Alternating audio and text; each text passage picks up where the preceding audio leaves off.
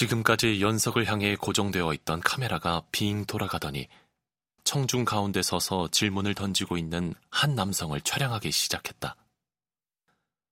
하지만 워낙 주변이 난잡했으므로 그의 말소리는 거의 들리지 않았다.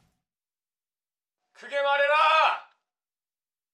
어딘가에서 볼멘 소리가 터져 나왔다. 긴장한 표정의 남성이 다시 말했다. 네, 저 서인현 선생님께 질문이 있습니다. 저도 그 건축가를 지망하고 있는 학생입니다만 최근 들어 진정으로 인간을 위한 건축이란 무엇인가 그리고 그 윤리적인 주거 환경은 가능한가에 대한 고민이 많습니다. 저 솔직히 말씀드리면 저희 학과 내에서 공업단지와 원자력 발전소에 대한 평은 그리 좋지 않습니다. 발전소와 주택의 설계는 근본적으로 다릅니다. 아, 예, 그렇죠. 그러니까 그 제 고민은 그 아까 선생님께서 반문화적인 것이라고 말한 부분과 연관이 있는데요. 그 설계된 건축물이 끼치는 영향에 대해 어, 우리가 과연 판단할 수 있는가? 뭐라는 거야, 저 식충이 녀석! 또다시 고함이 터져 나왔다. 건축관이 뭐니 하는 프레임으로 저 사람에게 다가서면 결국 할 말이 없게 되잖아. 저, 저, 저, 저, 저 질문이 있으면 손을 들어주세요. 자, 앞에 분은 질문 다 마치셨나요? 어, 조금 더 생각하고 다시 하겠습니다. 건축 학도에 이어 발언권을 획득한 남자는 연단으로 성큼성큼 걸어 나갔다. 머리가 덥수룩하고 수염을 기른 젊은 남자는 호기롭게 서인현 앞에 섰다. 서인현 씨, 당신은 천국을 믿나요? 그 말에 청중들 사이에서 웃음이 터졌다.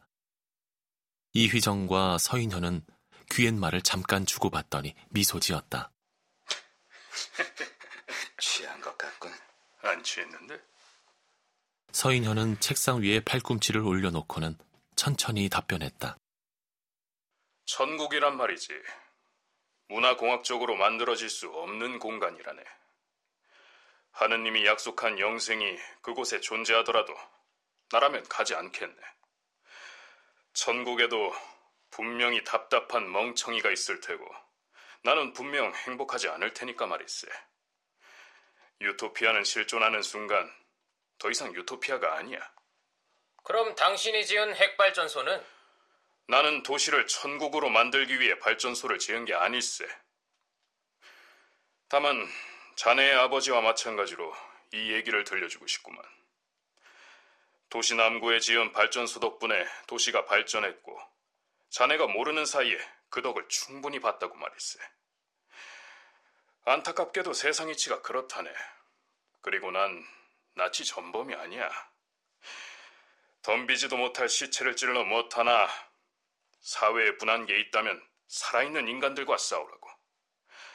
아직도 박정희를 모지져 설치는 사람들 한국 땅에 많잖아. 응? 서인현의 말에 청중들이 박수를 쳤다. 그러나 젊은 남자도 삐딱한 태도를 금방 포기하진 않았다.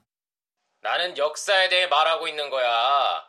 역사 속의 건축과 당신이 도시에 행한 행위에 대해 건축이란 완공이 된 시점부터 소멸을 향해 전진하는 신세라네. 아주 느리게 낡고 허물어져 가는 거지.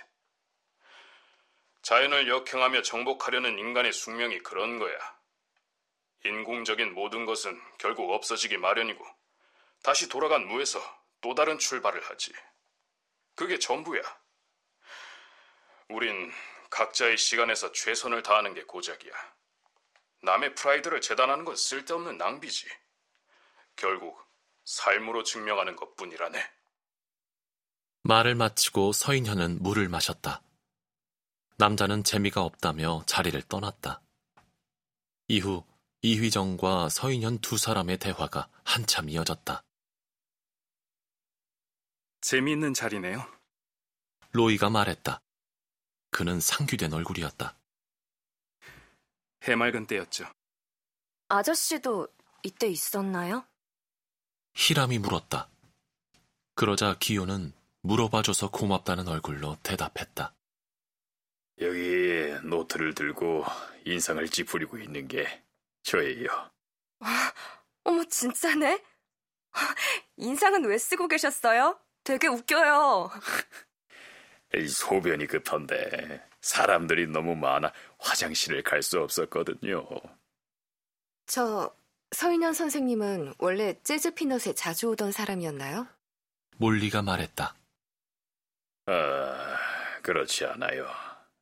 재즈 피넛과 상관도 없을 뿐더러 어떻게 보면 좌파 그룹의 숙적이나 다름없는 사람이었으니까요.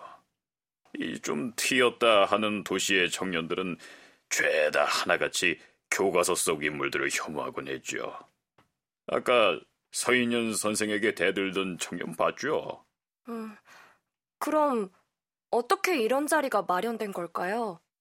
하, 그런 게 삶의 즐거운 우연 아닐까요? 만년에 이르러 시간이 그들에게 어떤 마법을 부렸는지는 모르지만 굴곡 끝에 도달한 도시의 구석에서 만났어요. 그때 서인현 선생의 연세가 75이었고 이휘정 선생은 69이었죠. 서인현 선생을 먼저 알아본 건 이휘정 선생이었지만 대담 아이디어는 최희지 선생의 것이었어요.